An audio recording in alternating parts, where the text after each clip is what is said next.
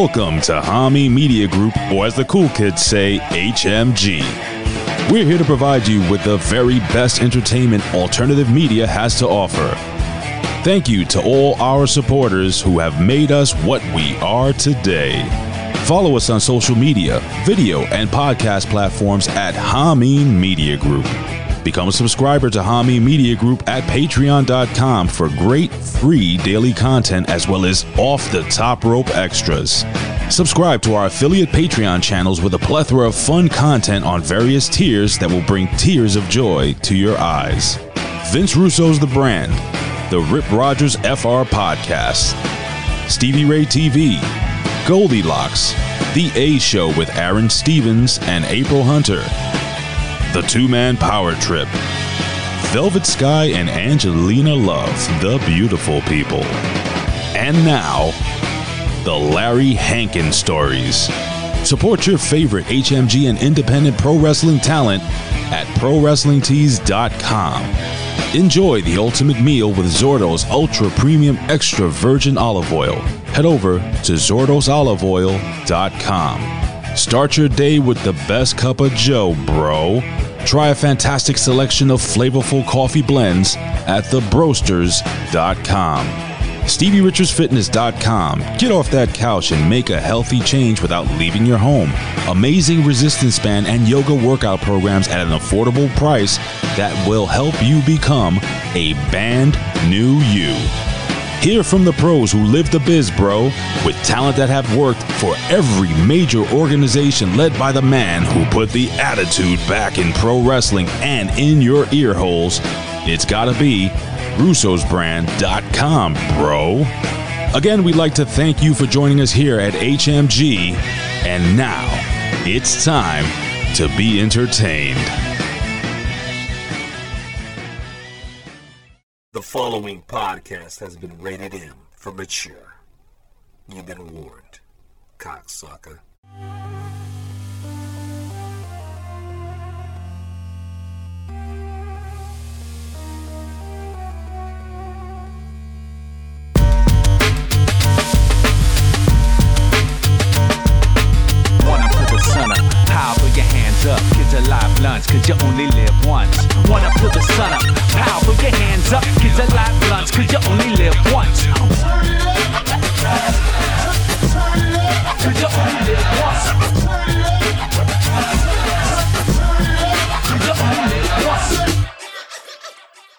Welcome, everybody, to the One Up Rewind podcast. I'm your host, the Sinister One, and alongside me is the host with the most from the West Coast.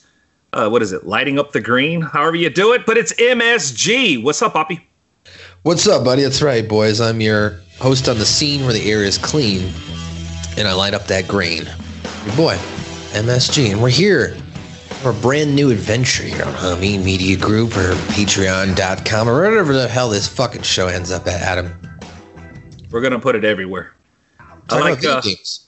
Sweet. yes, yes. Uh, you know, for for a man that's 40 years old, video games has been a big part of my life. Growing up, uh, I started off with the uh, the Commodore 64 VIC 20. So uh, Okay. that was kind of like the computer had cartridges that you would pop in the back. It even had a, a cassette player that you would go ahead and, and load up via BASIC. And uh, from there on, we just moved on to the Nintendo, Super Nintendo, uh, the Genesis, and anything and everything. I somehow got my hands on it. So uh, doing this should come natural for us, and it's going to go ahead and fill a gap in the Hameen Media Group because there's a whole lot of wrestling, a whole lot of conspiracy, but no gaming talk. No, yeah, and I'm excited about doing this with you. Uh, you know, great thing, obviously, Hami Media Group, we can do, you know, crazy, different, whatever amount of affiliate shows. Obviously, I host a South Park review podcast myself, so this is awesome that we're adding something new to the platform in regards to a different subject that we haven't been covering. And uh, like yourself, I'm a big, you know, video gamer. My first system was the Super Nintendo. I was, uh, you know, I'm only 33. But that's not to say I didn't play the other things. Is like uh, we had a Super Nintendo and then we got a PlayStation. And then right around the sixth grade, Adam, I was taking out the trash and I found an Atari 2600 with like 40 games in the trash. I don't know who threw that away, but uh, I took it home, and my dad was like, "What?" And that kind of really kind of took me down. That all right, let me look at you know classic games, and started following along that as the years continue. And then you know I'm into geek culture myself. You know I collect Funkos and I collect uh, enamel pins. I got into those this year. The second-hand market for selling just pins is ridiculous. You can buy a pin for like 25 bucks and flip it for like 100 to 200 dollars. Is ridiculous. Uh, so I, I got into that, of course, because you know stickers are permanent. Pins you can move them. That seems Sure. like a thing for millennials. So I got into that. Um, yeah, and I guess Well- I just our goal, right, is just to talk about video games and have a good time, right? Yeah, oh, most definitely. And it's nothing like the quick flip. Uh, I, I I could tell though, like going from a Super Nintendo and then booting up the Atari 2600, and you pop in that cartridge, you go ahead and you move the little slider on the uh, the RF switch from uh, TV to game, and then you pop it on, turn it on, then you have to press reset, and you're like, what the fuck is this? If you're playing boxing, it's like, why are there two threes moving around throwing punches? You know what I mean? But that was the way that we had to do it, and it was it was a fucking blast, man. Imagine uh, going ahead and, and uh, playing the porno games Oh my gosh, right? on the Atari. Larry and stuff like that. Oh yeah, nothing like uh, moving around and, and shooting jizz on people's heads. Maybe one day we'll cover it. Maybe one day we'll cover it. But until then, let's cover the news for the week. Right. Today is June 7th, uh, 2021. Then uh, obviously are going to miss a lot of things. We can't cover everything. So uh, we're just going to pick uh, five quick topics and uh, we're going to shoot them at you. And starting off, God of War Ragnarok has been delayed to 2022. I guess uh, ahead of uh, PlayStation Worldwide Studios, Hermen Hulst uh, told IGN that we've made the decision to put the game out to next year, and it's basically to ensure that Santa Monica Studios can deliver this amazing God of War game that we all want to play. And when it launches, it's going to go on the PS4 and the PS5. It's joining other delayed games such as Halo Infinite, WB Games Gotham Knights, Gran Turismo 7, the Prince of Persia Sands of Time remake, and that's just to name a few. But the question is, does it really matter? I mean, most gamers still don't even own a PS5 or an Xbox Series S or X. What do you think, Matt? Well, first of all, fuck Hermen Hulst. I'm sorry, the guy has a history of baiting and switching. Um, where he says they're going to do one thing and they deliver uh, in another way. Um, God of War, like many of these other games, were announced as exclusive titles for the next gen, that being PlayStation 5. And it's been within the last month that they've now gone back on some of these games and announced they're going to be on PlayStation 4. So, yeah, to answer your question directly, I don't think it matters because many gamers, as you mentioned, don't have PS5. I don't have a PS5. You can't get one anywhere. I've never even seen one in a store. I wouldn't even know, you know, when it gets restocked. Who's to get them? I mean, I feel like getting a PlayStation 5 right now is harder to get like than Funko Pops and or shoes. And if you know anything about sneakers and pops, they those communities can get ridiculous trying to buy shit. So it's it's fascinating to me that we in the you know in the year 2021 granted we had a pandemic but still in the year 2021 we still don't have enough supplies to have PlayStation 5 on the shelves. That and Xbox. And it's it's disappointing because I want a PlayStation 5 I've you know I went back and forth over the last 20 years jumping back and forth between Xbox and PlayStation whether I had Xbox regular then I jumped over back to PlayStation 3 then I went back to Xbox 360 and Xbox One, and then I was going to jump back to PlayStation 5. I don't know why I'm buying PlayStations in the odd numbers, Adam, but I feel like that's the time you buy a PlayStation. Well, I was a lucky motherfucker because I got my PS5 and my Series X on launch date from Best Buy. I strapped that baby up in my passenger seat, had my daughter in the back seat, cranked up the music, and that was my beautiful baby date uh, for the week. and uh, so I, I, I was fortunate to have it. Um, granted, other than well, I, I think I, I pretty much bought the whole launch lineup, uh, with the exception of some of the uh, third-party games. And you must Uh, Cyberpunk.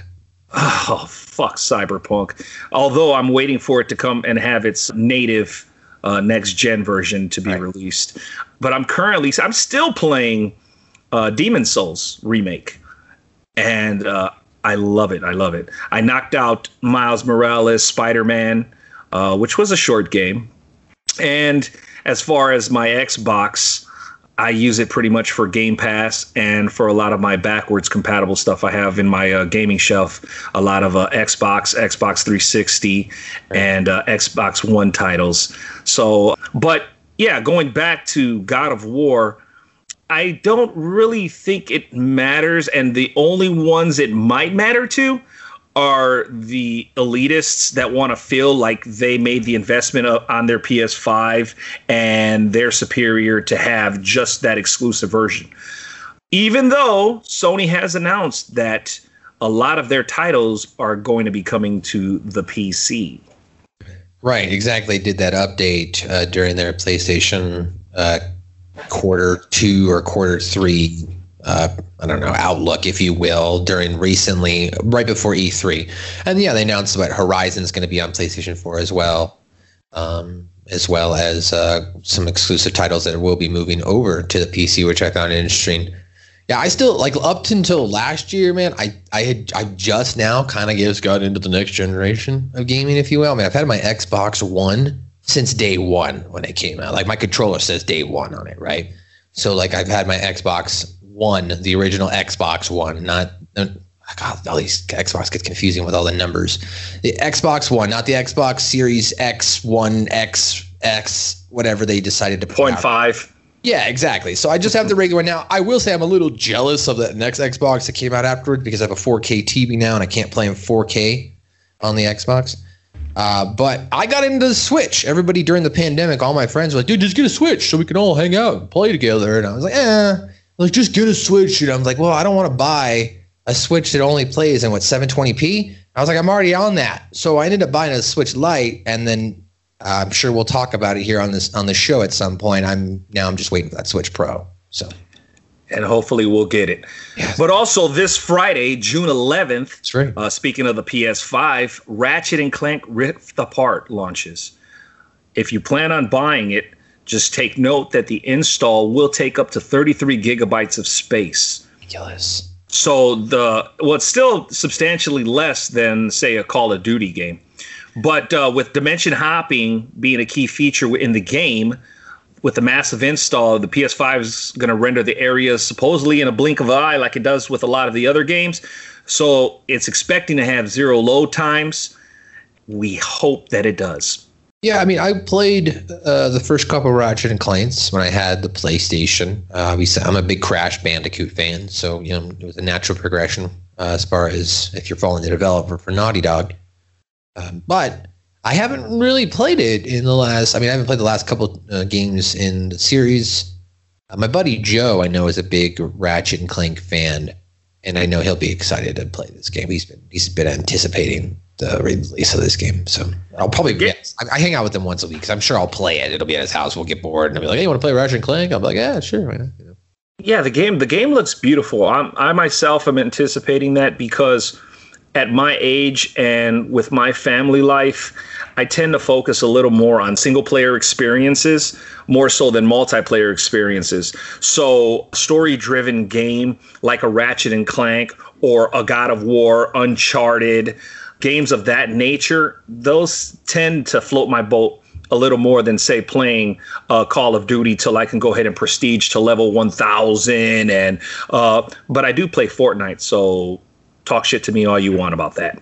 This is where man leaves the podcast. No, I'm just kidding. Uh, I, I, I get why people are into Fortnite. At least you're not playing fucking Minecraft. Then you know if you're playing that or Roblox or Roblox, which didn't they just get bought out or something? They just got a big investment. Anyway, uh, to, to get to uh, back to the, to, I wanted to talk about your multiplayer thing. I'm the same way. Like I don't play a lot of online multiplayer. In fact, I mean I've had the Xbox for you know over a decade, and it wasn't until in the last month and a half that I finally bought Xbox Live, and that was only because uh, I bought uh, PGA Tour 2K21, and so me and two, my friends can play online. That was it. Otherwise I'm a single player guy myself. I mean, I like to load up the game at my own convenience, pick up and go. You know, when you've got a couple hours to play, when you maybe only have 10, 15 minutes, play a single player game just to pass some time. But, uh, you know, I'd say the, within the last two years, the biggest investment I put into a video game was Assassin's Creed Odyssey when I put 140 hours into that game. But that was a single player game. You know what I mean? So like, I'm I'm definitely with you. I, I prefer the single player versus multiplayer. And I'm also not a big first person game. So Call of Duty games and Halo, while I do like Halo, uh, you know, back at the first three, I've never been a big first person shooter game myself. Well, this should hopefully pique your interest and uh, get your, your cock on hard here because you're an Xbox guy. Yeah. So, with Xbox Series X news, AMD is possibly aiming to make the Series X a hell of a lot better. Uh, they've announced their Fidelity FX Super Resolution, which is a counterpart to NVIDIA's DLSS, and it's launching on June 22nd for the home PCs as of right now.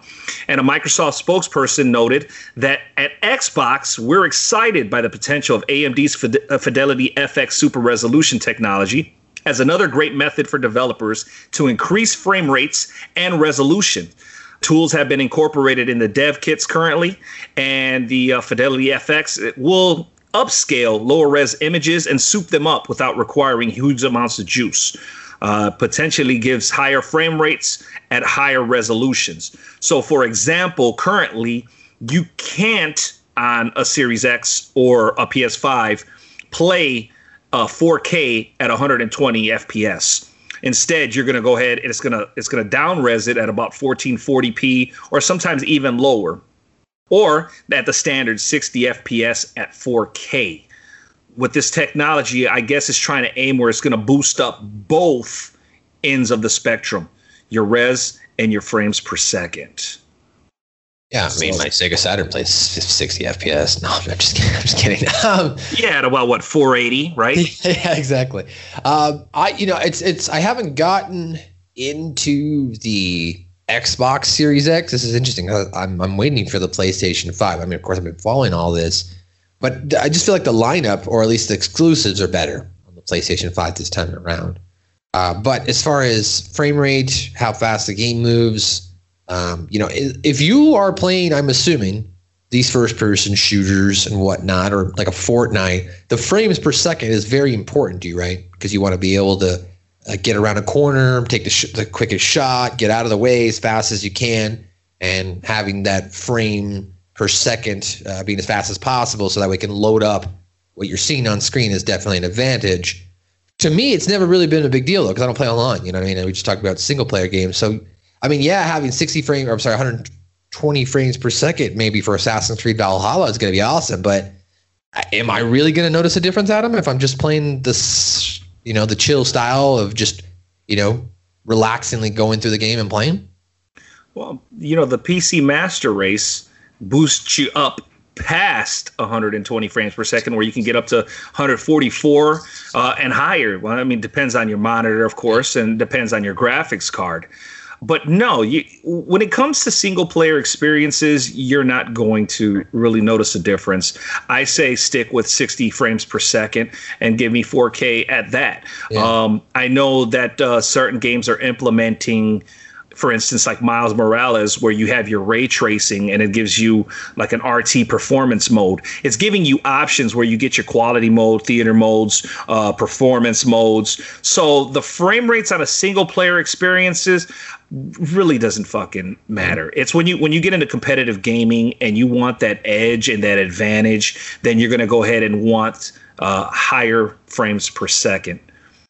But speaking of frames per second, speaking of higher end items, the 3080 Ti graphics card by NVIDIA has launched uh, this past week. Uh, it's coming out at a $1,200 ticket price. Uh, of course, if you look on your Facebook Marketplace, uh, buy it now, offer up, eBay, it should be going for well over that. Uh, no surprise, it sold out immediately. I'm sure that Nvidia also has that where they nerfed it so you can't mine with it. So we should be seeing a lot more on the shelves. However, the critics are panning it. The performance average is 8% better than a regular 3080, yet it's only costing 71 fucking percent more.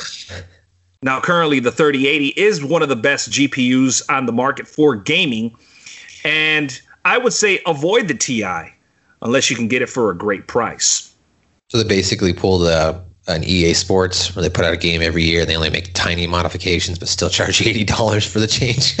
Yeah, it's like the same game every year, just with a new roster.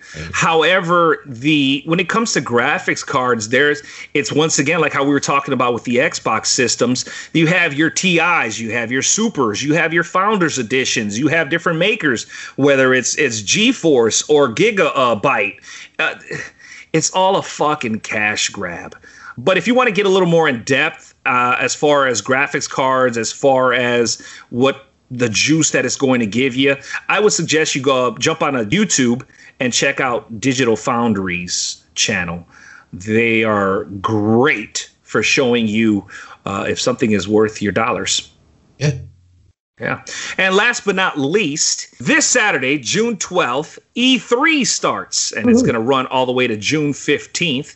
Uh, next week's episode, we're going to quickly give you our thoughts on Ubisoft's, Xbox and Bethesda's, and Square Enix's, and other notable announcements from their panels. And then on the June 21st episode, we're going to go ahead and give you our thoughts on the rest of the shows. Maddie, is there any announcements or rumors that you're looking forward to this year? Uh, well, I'm excited. Well, the rumors, I guess. Um, I'm hoping that they do some sort of Zelda bundle, uh, just like they did with the Mario 35th anniversary. I don't care if it's just two games. Just give me. I want Wind Waker HD. They put it out on the Wii U. I'm not going to buy a Wii U to get Wind Waker HD. So please put it out on the Switch so I can play Wind Waker HD. Um, yeah, I I'm, I would like to see that tri pack. It'd be cool if they did like Ocarina of Time, Wind Waker, and Twilight Princess or something all in one. I'd like that'd be kind of a cool representation of Zelda. I'm excited to hopefully see some more in-game footage for Pokemon Arceus. Uh, the demo that they came out with last year was kind of crappy uh, as far as uh, resolution is concerned. I get it; it was a kind of a, a very early demo, but generally speaking, when you put out demos or trailers like that, uh, you know, you can kind of get an idea where the game developer is based on it, right? If we look at, uh, you know, this last year where we watched wrestling, All Elite Wrestling, they put out that trailer for their video game, and it was clearly, you know, lower resolution graphics. But again, that was also kind of a beta thing. So I'm excited to see what they're going to do with Pokemon Arceus, being it is the first going to be the first true role playing Pokemon game with open world access you're not going linear, linear town to town, gym to gym. Have more access. Um, I guess I'm excited to see where they're going to go next um, in a lot of these franchises. What's going to be coming out this year? How you know? Because as you mentioned, a lot of things are going to be delayed. So what are they actually going to put out this year? And I think Nintendo is going to be the biggest one. I think a lot of uh, games are rumored to be making their way onto the Switch or debuting for the Switch. So I think. Uh, Nintendo should have a standout day. E3 is going to be exciting, I think, this year. It's been a while since I've been excited um, to watch E3. Going back to what you were saying about the uh, Legend of Zelda anniversary, I hope that whatever they have planned, it doesn't come out like the Mario anniversary that they they came like the 3D. Eh, No, it, it wasn't that I didn't like it. It's just I I have um, Mario 64 uh, the cartridge. I have Mario Galaxy, and I, I think that package should have included a lot more shit than what they gave us. I think that they should have souped it up a little more, uh, a little bit of more polish, uh, a remaster thing, something to fucking make it worth our while than just three games that were pretty much left untouched. No, you're right. I think that that was one of my biggest complaints about Mario 64 is I wish they had given us the DS version where you could play as the other alternative characters and you have the different doors you can go through to, to access those characters based on how many stars you get. Oddly enough, man, I mean, I had a 64 later in the lifespan of it, but I didn't have it when it initially came out. I had the PlayStation. So, like, this last year was the first time I ever played Mario 64. In fact, I mean, I, I beat it. I haven't 120 starred yet. I think I'm at 111.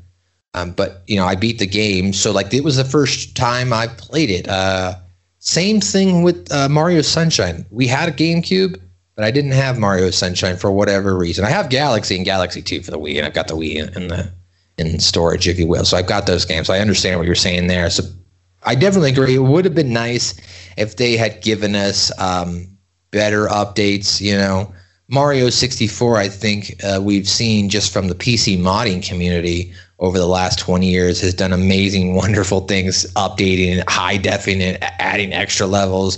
People have made spin-offs and made brand. Dude, did you see the the Mario? I think it was the Mario 64 PC project where the Yes. guy was running it with the three monitors. He had the three widescreen monitors, and it was running like I think native 4K, and everything was just so smooth. And oh, it's a fucking wet dream, dude. It was. It looked. It looked really pretty. But yeah, I agree. I wish they had done something more. Sunshine, though, I, I just started playing that. It's freaking beautiful. So like to me, I'm kind of glad they didn't touch the games in a little way uh, because I'm kind of getting to play them as they naturally were. But for someone like yourself who's got them all, yeah.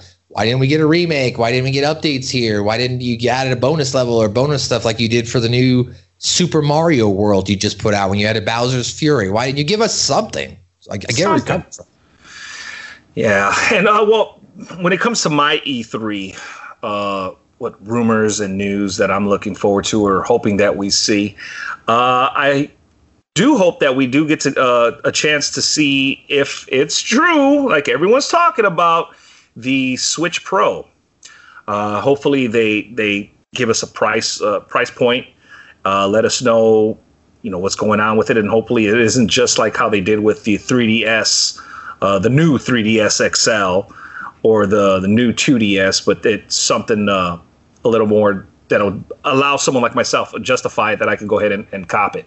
Do you Uh, feel like that? I mean, because the I- I'm sure you watch tons of gaming stuff, and the rumor that was going around was that it was going to come out before E3, as Nintendo is supposed to be going to be focusing on apparently software only. Do you think a it's going to come out this week before? Because we're recording this one week before E3, obviously. Or do you feel like it'll come out at E3 and shop? I think they're gonna go ahead and pull. Uh, what was it? A Sega Saturn, uh, where they say, "Hey, by the way, guys, it's available now," and then people are scrambling around trying to look for it and, and go ahead and get it. Um, I, I think if if if you learn from history, I hope they don't do that, and I hope that it doesn't come out next week because you know, in, in a time where there's a shortage of pretty much everything, and and people are, are buying up game systems, graphics cards, and and they're just going that route, and they're going to scalp it and and bots.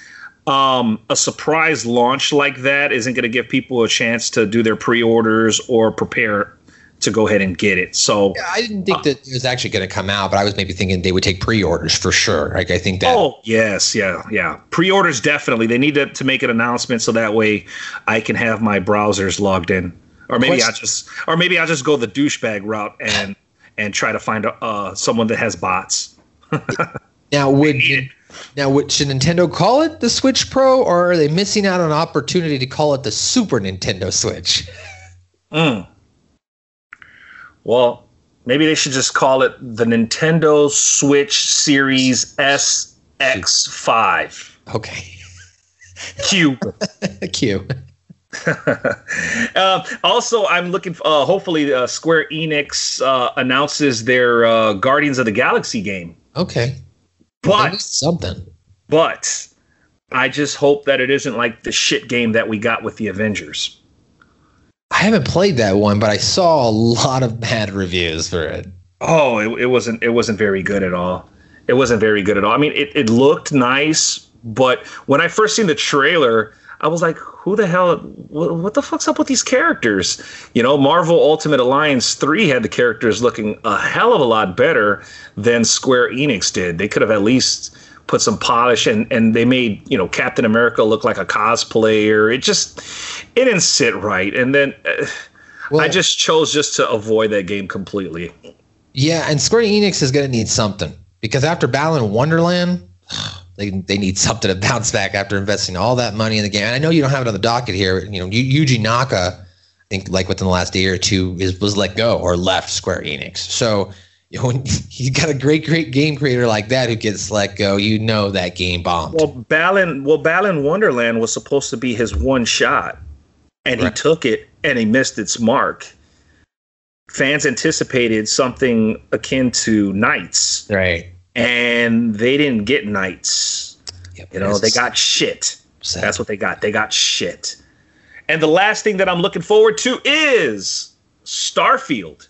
Even though we know that it's not coming out until 2022, I'm excited to see what Bethesda has in store. I mean, uh, could this be their Mass Effect?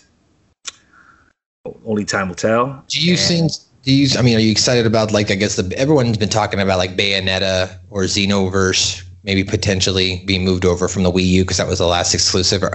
Does that interest you at all as far as moving over to the Switch? Well, we did get Bayonetta one and two, Right. And if you're if you're a physical collector like myself, uh, the best way to have gotten that is uh, via like say Play Asia. They had a two pack where you got the physical versions of Bayonetta one and two individually. Nice. Uh, here in the states, you were only able to buy the physical version of Bayonetta two and then download Bayonetta one. And we knew that Bayonetta three was coming. I'm excited for Bayonetta, and I hope that. Uh, I would prefer that Bayonetta stays in the the house that Mario built and not come over to other systems. Yeah, I would, I would agree. I, I mean, t- to wrap up the E3 conversation, the, the most exciting game I'm waiting for is Pokemon Arceus. If anybody's been a Pokemon fan or been following since the beginning, we've been following along, waiting for a true RPG game. They tried, fans have tried to do something over the last couple years. I'm sure you've seen it on PC and stuff like that, where they try to do it in the Kanto region. But Yeah. I'm excited to see that game, and I hope that it does not disappoint. Are you looking? Are you? Are you? I'm sure you're going to get the two pack that's coming out, right? I haven't. I, I think I'm going to do it because, and we'll get into it because this will segue into the Game Boy Advance. Man, I stopped after Gold and Silver um, when it came to the originals. I didn't get into Diamond and Pearl or Ruby and Sapphire and whatnot, and that'll get. I think that'll be you know, a topic here we'll talk about. But yeah, I didn't really. I kind of stopped. I, like, how do you go? How do you do anything better than 16 fucking badges, dude? It's the biggest Pokemon game ever. Um, so like I just couldn't bring myself to continue playing, and then they just kept adding way too many Pokemon. And now I, I I complain about that, but then I bought Sword last year, bro, and I've already caught like 250 Pokemon, and I'm like, yeah, I'm a badass. All right. So now that we're done with the news, go ahead and uh, we have a, a chock full week this week. Today on the PlayStation, Windows, PC, and Xbox, expect Chivalry 2 to drop and Edge of Eternity on the Windows PC. Uh, this Wednesday is one that I'm looking forward to. It's the Final Fantasy VII Remake Intergrade. That's uh, the PS5 version of Final Fantasy VII Remake. Right? Uh, and on the 10th, we have Guilty Gear coming out for your Xbox uh, platforms, PlayStation, Windows. Once again, Ratchet and Clank, Rift Apart. And uh, that should give you guys a little something to look forward to this week. Now is the time that we rewind.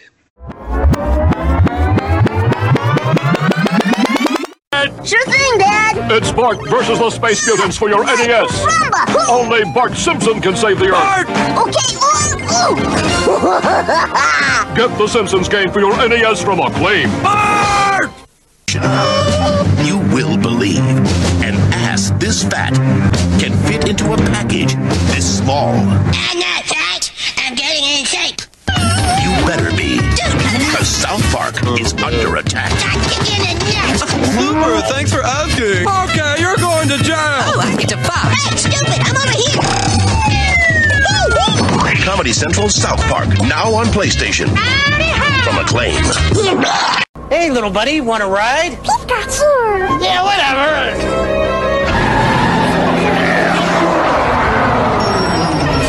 I'll be right back. Where can you catch all 150 Pokemon? Yeah, On your Game Boy, that's where. Pokemon for Game Boy is here. With both packs, you can catch them all. Games and systems sold separately. Hey guys, don't forget to check out Hami Media Group sponsors. You can check out uh, ProWrestlingTees.com, Ben Hameen, Stevie Richards, uh, that being uh, BWO Stevie, SEG shirts for Big Sal, the Greek God Papadon, and superstar Chris Silvio. You can also check out uh, RussoBrand.com here, Hami Media Group's own Ben Hameen and Steve Richards. You can go to Patreon.com slash RussoTWC for Master Shoot Theater, as well as check out Zorro's Olive Oil and TheBroasters.com. Also, make sure to check out iiRcade Right? um, Retromania cabinet. And I believe this cabinet has uh, the capabilities or the option to play other retro games. It comes Uh, this additional 25 games, and then it's got a Raspberry Pi. So yeah, you can probably do your own, or they actually have over 300 licensed games you can purchase from them. Yeah, just go ahead and you flash flash that pie, pop it in there, and you'll have it set up. But um, I was talking to Stevie, and he says it's definitely um, the highest build quality. So I'm assuming he means it's a lot more than the arcade one ups. Uh, but it's a straightforward assembly. It's plug and play. Uh, and you can tell that the the makers just really care about it. So uh, if you want to see what it's all about, and you're interested in something like that, or you just want a dope ass cabinet to have in your house, make sure to check out www.iircade. That's iircade.com, and uh, give that a, a, a quick purchase and. You can always hit us up on Facebook or any of our social medias and let us know what you think about it. And uh, limited run, if you could go ahead and extradite the hard copy of Retromania, that'd be great. I, I would really like a physical copy. And of course, That'll be greatly appreciated. I, I- Yeah, also, of course- definitely. Yeah, and as you mentioned, a shout out to Stevie Richards. Follow him on YouTube. He does a lot of tech stuff, and I'm sure he'll probably want to come on. He'll probably get Stevie Richards later. We're not talking about wrestling. He'll want to come on and tech talk. Oh, oh my God! It's Stevie Richards. Shout out to RGT. All right, guys. In 1989, Nintendo released the highly popular Game Boy. It allowed you to basically take your Nintendo with you wherever you went, as long as you had four AA batteries or a charging cable, which defeated the purpose of portability. And you were able to play your 8 bit games in stunning monochrome. But that was until the Game Boy Color was released in 1998. And with the Game Boy Color, you were able to play your original Game Boy games and ones that were designed specifically for the GBC. Yet it still didn't hit the spot. So let's flash forward to 1999, where Nintendo announced the successor, one that's designed a little different than we were used to, using a widescreen, and it was like carrying around a Super Nintendo in your pocket. However, with the Sony PlayStation 2, Dreamcast, GameCube, and Xbox out, would there be a need or want for such a thing? Well, on June 11th, 2001, 20 years ago, this Friday, our questions would be answered with the release of the Nintendo's Game Boy Advance. The Game Boy Advance, weighing in at 4.9 ounces, it took two AA batteries, a 2.9 inch LCD screen, and three different color schemes. It sold initially for $99.99, $150 today, and launched with 17 games here in the US. Super Mario Advance, F Zero Maximum Velocity, Army Men Advance, Tony Hawk Pro Skater 2, Super Dodgeball Advance, Fire Pro Wrestling, Iridion 3D, Pitfall the Mayan Adventure, Ready to Rumble Boxing Round 2, ChuChu Rocket, Earthworm Jim, Pinobee, Wings of Adventure, Namco Museum, Konami Crazy Racers, Rayman Advance, GT Advance, and the highly anticipated and with great critical acclaim, Castlevania Circle of the Moon. You were also able to play the Game Boy and Game Boy Color games. And of course, along with the lifespan, Nintendo released accessories such as wireless adapters, which came pace, uh, which came pace with the Pokemon Fire Red and Leaf Green, allowing you to battle or trade Pokemon with up to 40 people. A link cable allowing you to connect the GameCube, an e-reader card letting you play classic games and unlock extra content. Um, GBA video carts usually containing two episodes of cartoons, such as like Ninja Turtles, SpongeBob. They had Fairly Odd Parents on there, Hey Arnold, movies such as Shrek. There was even a device released in Australia to check diabetic kids' blood glucose levels. Uh, in 2003, then Nintendo released the Game Boy Advance SP, which was the second iteration of that, um, taking it from the, uh, I guess it was a a flat ver- a flat uh, horizontal unit and turned it into a flip phone style. Um, as the SP had the ability to open up, had a brighter LCD screen and a rechargeable battery, and then in 2005 brought the Game Boy Micro, which kind of chopped off everything and just made it a straight Game Boy Advance and a small little I don't know, kind of looked like the old school. Um, uh, Mario, uh, watch or whatever it was they had back in the day, and it so it kind of looked like that, but it chopped off all of everything else. It was basically cosmetic. It looked so it could look pretty, and then at the end of its lifespan, it sold in total 81.51 million units worldwide. It had almost roughly about 1,500 games in total. And then uh, we'll kind of get in here to some of our top moments, uh, or sorry, of our top games and whatnot. But the Game Boy Advance, man, it, you know, 1989. Before you start getting into some of your top moments and your top games, I I was born uh, one year prior, one year after the original Game Boy came out. So I came, I was born in '88. So when the Game Boy Advance came out in 1998, that was 10 year old Matt. I was in the prime of my childhood, and uh, I remember getting my Game Boy Advance. I had my Game Boy Advance. I loved it. You know, I had the accessories where it had the put it over the top so you can get light in it. Because for those who aren't aware, yes, Game Boy Advance was in color, but it didn't have a backlight, just like the regular Game Boy. And so it kind of made it difficult at times if you're trying to play your game in the dark, especially when you're a kid. Like I said, I was 10. I'm trying to stay up late and play in my room.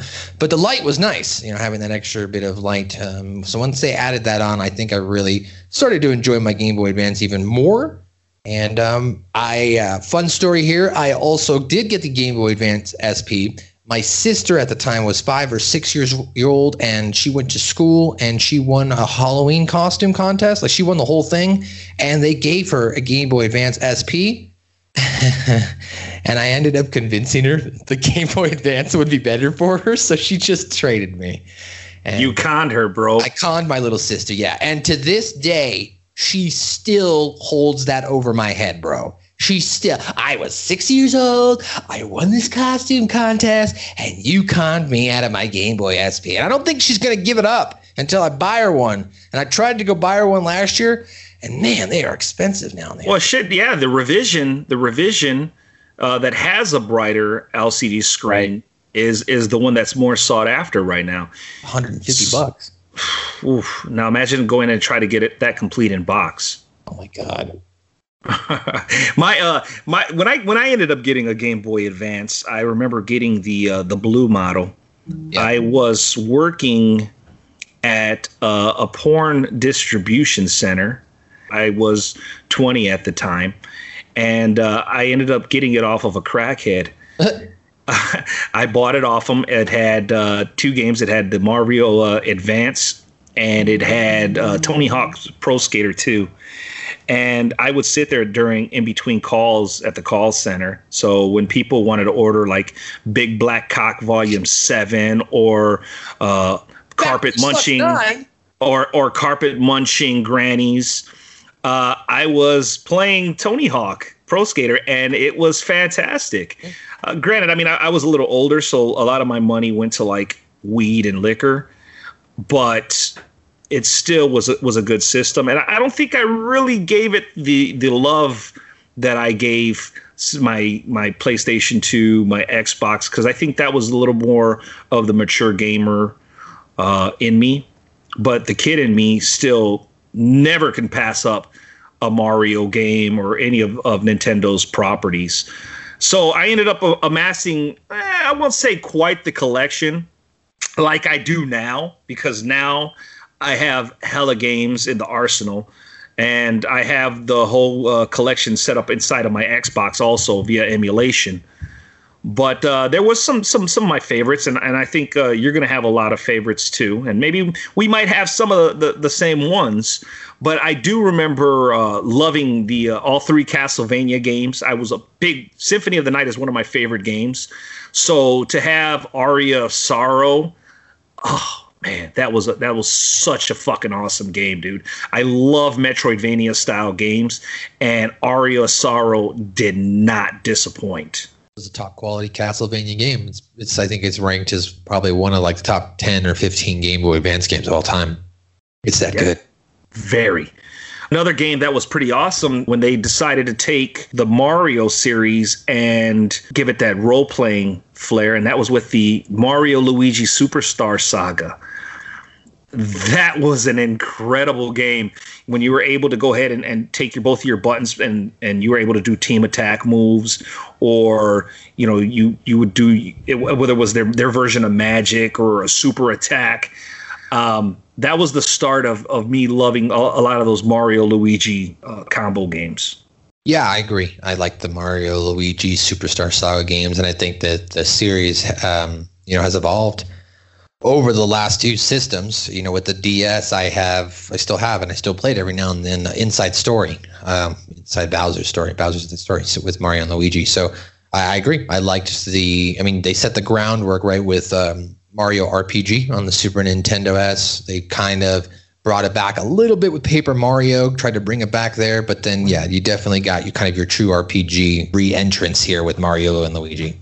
Yeah, I, I, I definitely agree, and they also did the same thing with the uh, a lot of the Mega Mans. With the they had what is it the Mega Man Battle Command series. Although I never I never did get any of those. I, I did go back and play them, and uh, but my favorite was just right across the board was Mega Man Zero. That was an awesome entry in the, in the GBA library for Mega Man. Um, it was smooth and it, it just it looked beautiful. Just to take it with you, it was great. Yeah, I agree. I'm a big Mega Man fan, so not going to get any argument out of here. Mega Man's always awesome. Uh, another another game that didn't sell well that I did have, and it's going for a pretty penny now, is Drill Dozer. One of those type of games that Metal Jesus would call uh, the hidden gems. Okay. God forbid I say that and then prices start to boost. I, I want to get that kind of, of clout one day though, where you get to say that something's awesome and then the prices go up. But it was like uh, Mr. Driller. If you ever played Mr. Driller on uh, the Dreamcast or for the, I believe it was on the PlayStation. Yeah, they did have it. They, that that was part of the Sony PlayStation Classic release. Yeah, and it, it, it basically had like I think it was like 16, 17 levels, and and you would control uh, the girl who's I think her name was Jill, and you use the, the shoulder buttons and you you're just moving around and you're taking these bosses were huge, the sprites were awesome. Uh, it definitely was a great game. Punch Out fans, there was there was a game that I had that even though it wasn't uh, a Mike Tyson's Punch Out or something along the lines of say Super Punch Out, it was spiritually kind of the same, and that was Wade Hixton's Counter Punch. That was a fantastic game that I still go back to this day, and I would just just pop it in and play it. It was an awesome ass game, dude.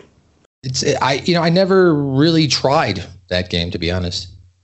Oh, Never you heard of to. it. If you, if you have it via emulation, make sure you check it out.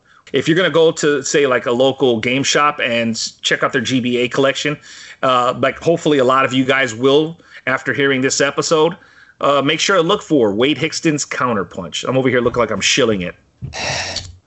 Uh, and then the last, and and uh, this is going to be a giveaway. So What? for all of you guys, giveaway. If you're in the uh, the Hameen Media discussion group, uh, or if you're following us uh, individually on Twitter or any other social media account, except my Facebook, because that's only my friends and family, uh, I will be giving out my original copy. It's it's in good condition. The, the box is a little has some tears, so it's you're not going to be able to send Fuck it out these to people. Send me the game. VGA, but it's Fire Pro Wrestling 2 for the GBA. It's got its manuals complete in box. I will be giving that away if we get a certain amount of listens. I will go ahead and send up the flare, let you know that we have uh what do you think? Maybe 50 50 listens this week? yeah, that's Yeah, if we get 50 people to listen to it, I will send up the flare. Either myself or Matt will send up the flare, let you know. And all you got to do is uh, comment on the the thread. Let us know what you thought about today's episode. Uh, we'll do a random drawing, and you could possibly win Fire Pro Wrestling 2 for the Game Boy Advance. Maddie, what are some of your favorite games on the GBA? Well, first of all, Adam's going to be the one that'll do the Fire Pro Wrestling 2 giveaway because if it's me, you're getting a bootleg version and I'm keeping it. Uh, but Repro. Yeah, you're getting a repro. Uh, some of my notable Game Boy games that I liked, you mentioned a couple of them. You know, the Super Mario Advance series. You know, I'm a huge Super Mario fan. I've contemplated multiple times, and I don't ever do speed runs, but I've contemplated doing a Super Mario World speed run just because I feel that confident playing that game. I can.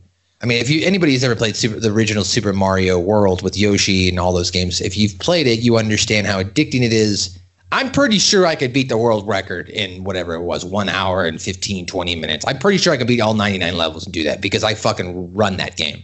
So Super Mario Advance, having the ability to take it with you on the go, you know, as I told you, my first system was the SNES. It was awesome, uh, especially being able to play Super Mario 3 and Super Mario World. And then eventually we got Yoshi's Story on there as well. So like it was, and then Wario Land, which is my next one. I mean, it was great. I loved it. So So the Super Mario Advance, though, when that when that came out on launch, Super Mario Advanced, that was the GBA version of Super Mario World, correct?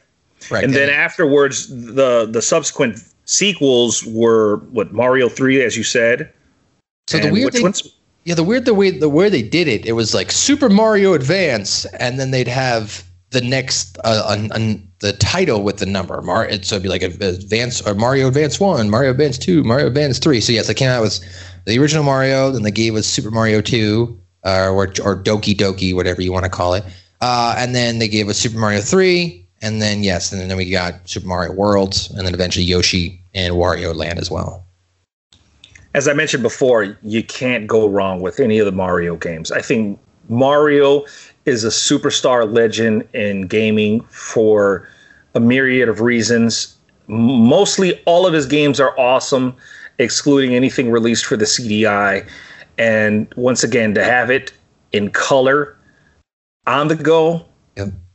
Can't go wrong with it. No, you can't go wrong, and that of course leads my next Mario Kart. I mean Mario Kart Super Circuit. I I love, Oh yes, yes. especially the levels when they eventually get transport uh, transferred over. Because I've got uh, the Mario Kart on the DS, and you know it's got like every level that's ever came out um, for any of the ga- preceding games up to it. Can include all the Game Boy Advance uh, Super Circuit levels. It was a fun game, especially after I mean I had Mario Kart on the Super Nintendo, and I had Mario sixty uh, Mario Kart sixty four from the Nintendo sixty four. So, you know, now having the ability to take it with you on the go, you get to school, you can pull out your link cable and you can play with your friends. It was awesome. Yeah, uh, Super Circuit. That was another game that I that I had. You have to have that that game in your collection. It's it's a must. It's almost um as if when you have a GameCube, you have to have Double Dash. So just to have Super Circuit on the go at that time, because uh, uh, Mario Kart wasn't released portably previously at, at all. Team Team Peach, man, Team Peach. I want to say this game came out, as you mentioned. I think it came out between that middle ground because we had the Mario Kart for the 64. Then they put this out, and then I think within the next year or something, then we got Double Dash on the GameCube. So it was definitely like a a middle of the road type of appetizer. Here's something to what continue your Mario Kart fandom while we're getting ready to put out the big one for the console. So, and yeah, again, taking it on the go all day. And I'm Team Toad, by the way, just so we're, if we're talking teams. Oh, Uh, dude, Toad, hey, Toad and Peach. Toad and Peach. If you're going all the way back to the Super Nintendo, those were your two characters that you you always picked because of they had that speed advantage. Exactly. Crash, the huge adventure. So I'm a big, big Crash Bandicoot fan. I've got uh, the N. Sane Trilogy, and that's about time. Um, so, ah, you know, and I had the PlayStation 1. So when they put Crash, the huge adventure out, the first two Crashes that being out on the Game Boy Advance, they did a, a phenomenal job uh, creating a original game for the Game Boy Advance. Now, of course, if you've played any of the original Crashes, you know there's a lot of side uh, scrolling um, platforming. So that translated really well over to the Game Boy Advance, and even so much so they even for the time were able to graphically put in some of those chase scenes where you're running away from like the bear or the boulder and whatnot, and that blew my mind having that in the palm of my hand. I was like, "Whoa! I'm actually seeing a 3D version of Crash now. I'm playing just like I'm playing on my PlayStation. This is great." Um, so Crash, huge adventure. I love that game. I'm a big Crash fan, so I loved it. I'm going on a diatribe here. Next game, Mario Golf Advance Tour. Another Mario game on the Game Boy Advance that I enjoyed. Uh, you know, I, I played a lot of Tiger Woods with my dad, so it kind of got me into the golf games. And having Mario play, you know, it was awesome. And that's, you know, you were talking about games that are coming out this month for the Switch. They're coming out with a brand new golf game as well. So Mario continues Super to. Rush. Yeah, exactly. Mario Super Rush. They're continuing to come out with uh, sports games because Mario is a staple. He's, you know, as you mentioned, he's one of the most iconic figures in video gaming. So anything you put Mario with usually ends up putting, doing well. Mar- Nintendo does a pretty good job of making sure that even if they shill out Mario into a game, it's not into a shitty game, unless it's Dr. Mario, which I thought was the dumbest game ever. Um, Spider Man, Mysterio's Menace, that came out for the Game Boy Advance. I really liked, and this was, of course, because the fact that I didn't like the Spider-Man game that came out for the Super Nintendo. Did you remember playing that one? Uh, there was a lot of games that came out for the Super Right. Nintendo. You had Arcade's Revenge. You had Spider Man, which was the um, cartoon version. Uh, you had Maximum Carnage. You had Spider Man uh, Separation Anxiety. So uh, Spider Man at the time had a lot of Super Nintendo releases, um, but the Game Boy Advance version uh, did something a little bit different. What was it, Maddie? Oh, why'd you put me on the spot like that? Because you're a superstar. The game has seven stages, right? And the boss, the end game boss, features Hammerhead, but you could take out like Big Wheel, Electro, Rhino, Scorpion, and Mysterio as well as one of the final bosses. Uh, the player gets to choose between like three stages, so each opening further level after completion, concluding the story for that part of the game with like a comic book style cutscenes. But the game does allow you to freely web swing, attack with different punches, and kicks, and shoot web foes. So I don't know if I mean I mean there was some upgrades that you can collect, kind of like an RPG style, to enhance Spider-Man's strength, health, and webbing, and some of the suits. Um, and then of course the final upgrade is the symbiote suit. Uh, next one here, we both have this on our list: The Legend of Zelda: The Minish Cap. Wee! Oh man, you know what's funny is I had my parents bought me the original Zelda when it came out for the Game Boy, the port. I didn't like it. I didn't like it. In fact, I, I didn't even like Legend of Zelda 2 on super on the regular NES as well. This was what got me into Zelda. Ocarina of Time didn't do it. Majora's Mask didn't do it. It was the Minish Cap. This is the game that got me into Zelda and then made me go back and play Ocarina of Time. This game is fantastic. I mean, and the genius of the game being able to, you know, go from big to small, you know, and and and traverse the different terrains. Uh, it was awesome. I really like this game. I like games like this. Yeah, it was it was great. And let's not forget that Link had his own hat Right. prior to Cappy that Mario has in Odyssey, and that was Ezlo. That's right. But the last game that I had that I could think of was Mario Tennis Power Tour. The game had an RPG in a tennis game. It was cool. Like you could create your own character, and then you go through like this storyline and season mode where you're upgrading your character. You're trying to be the best. And if anybody's ever watched manga or Japanese animation, you you know that the, uh, the Japanese like to do tons tons of these uh, slice of life animes. And I I was big into this. eh, I don't, I don't remember the name now, but I was big into this like anime tennis uh, show that was on at the time. Um, so I was like, sweet, now I can play a, a kind of like an anime style game on my Mario Tennis because you don't really even play as Mario in the, in the Tennis Power Tour season. It's an original RPG storyline. It's awesome. I don't know. That's Did you ever play that- game? Definitely have to check out. When it comes to Mario sports games and, and things of that nature, I tend to pick it up, play it briefly, but I don't stay into it. So like Mario Golf, um, Mario Baseball, the the Mario Tennis, might you know play a, a round or two. But see, that's because I've never was a, a, a big sports guy myself. I know you guys don't want to hear that. You guys want to hear me agree with Matt and say, "Man, that game is fucking awesome," and all the memories that I have. Well, you know what? I don't have those fucking memories. That's fine. That's fine. Okay, I don't have those memories like you do. But I'm Yes. sure it was a fantastic game. It's Mario.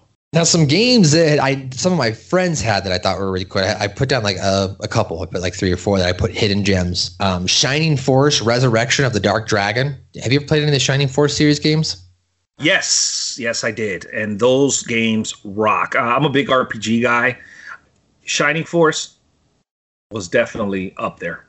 Yeah, so like this was exciting for me because I had my uncle, like I got a Sega later in life, but my uncle had a Sega Genesis, and I remember we go we go to my uncle's house, you know, on a Friday or Saturday night. Now I didn't find this out till later, but my parents and my uncle they'd kind of go back into the garage and you know some, take partake in some uh, what was considered illegal activities at the time. Doobie doobie doo. Doobie doobie doobie.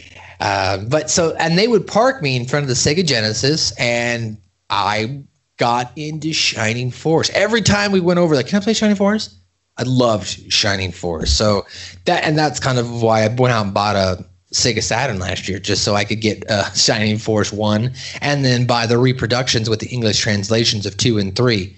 So this was awesome. Um, I didn't own it because you know I, I had too many other games. My friends had it, so being able to play Shining Force Resurrection was awesome. Um, Pokemon, I didn't have this. Like I said, I didn't have. I didn't buy any Pokemon games other than Leaf Green, but I did remember trying out later Pokemon uh, Mystery Red Rescue Team, which came out for the Game Boy Advance, and then they came out with Pokemon Blue Mystery Team, which came out for the DS. Essentially the same games, uh, but I really liked that game because again, that was an RPG style, kind of like Shining Force, but you were playing as the Pokemon. So you woke up. So it's just kind of a different way to play a Pokemon game versus that traditional grinding of having to build up your characters and catch Pokemon. In this game, you were the Pokemon and you're trying to rescue other Pokemon from different scenarios. So I checked that game. I thought that was fun. Um, Yeah, that is a that is a fun game. And another RPG. I'm not sure if, if you would consider it a hidden gem. Uh, it did rate really well, and but it's not as popular is Golden Sun and Golden Sun: The Lost Age. If you've ever played those games, those are pretty awesome. Uh, you need a complete uh, something to, to have in your collection. Golden Sun is definitely it. Uh, let me ask you: Did you ever play Boktai? The Sun is in your hand was a fucking awesome game, and on top of that, it for the time, technology wise, it was revolutionary. So what they did is they made the cartridge light sensitive and solar powered. Adam, so your character in the game has a solar power gun. If you play your video game during the game, the cartridge then charges your solar gun in the game. It was awesome. Like you turn on your game and now your cartridge actually has some interactivity, right? And this is before we got in. I mean, Wario did it, and all. We get we can get into it later down the line but, uh, in future episodes with the gyro and whatnot. But this was like awesome. I was like, yeah, you know, just I'm gonna go outside, play my video game, and I'm gonna recharge my character's ammo. Like that was awesome. Oh yeah, yeah, I do remember this game. I don't think I've ever played it, and now looking back, that was the the, the character at the time.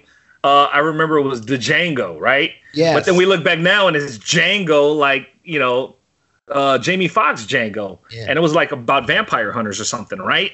Right. Sounds like something I definitely want to go ahead and check out. Check that Yeah. out.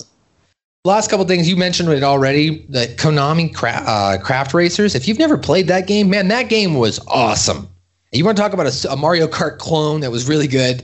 Konami Krazy Racers. You get to play with the guys from what was a Metal Gear Solid, Castlevania. There's something else here I'm forgetting. Um, as far as those characters are concerned, but that was an awesome, you know, Mario Kart clone, and I liked that. I didn't have it because I had Mario Kart Super Circuit. Obviously, we may have talked about it, but uh, it was a fun game. I checked, you know, I checked it out. Did you ever play Konami Krazy Racers? Uh, I did. I, I, I was a huge, and I still am a huge kart racer uh, fanatic. So games like the Konami Krazy Racers was awesome. The uh, there was a Disney racer where like you got to race around like in Disneyland.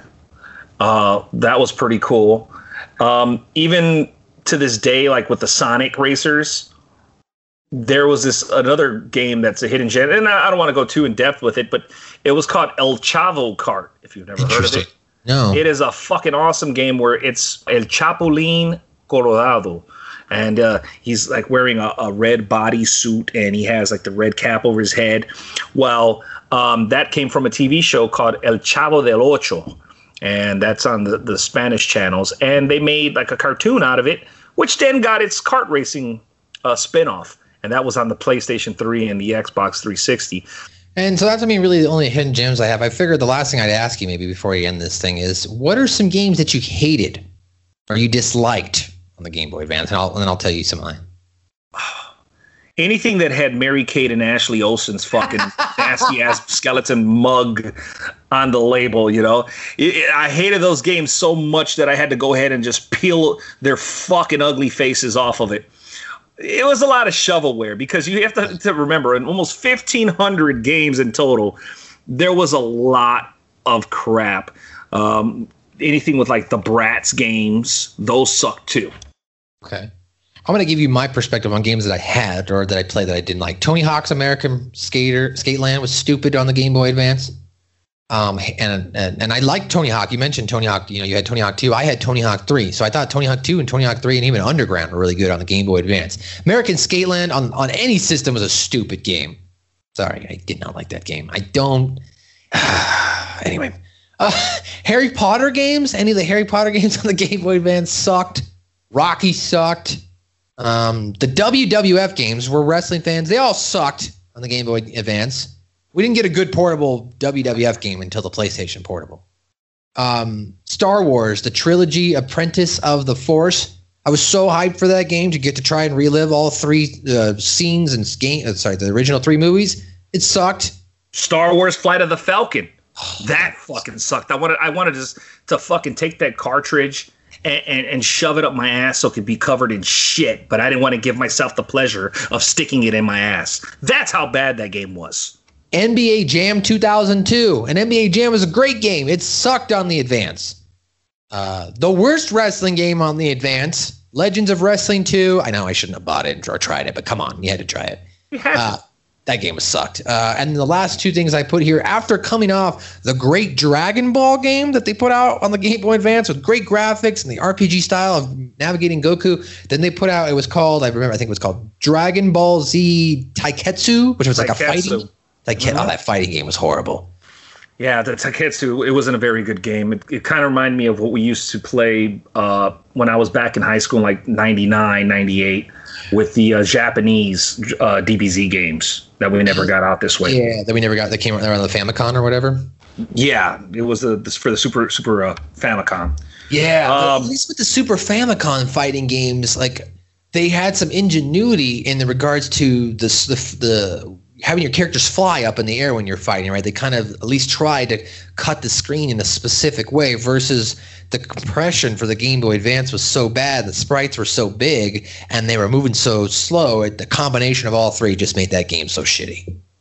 Yeah, another shitty game was Mortal Kombat Advanced. Yes. Ah, ah, that game was so horrible, so horrible. At least they put blood in this version.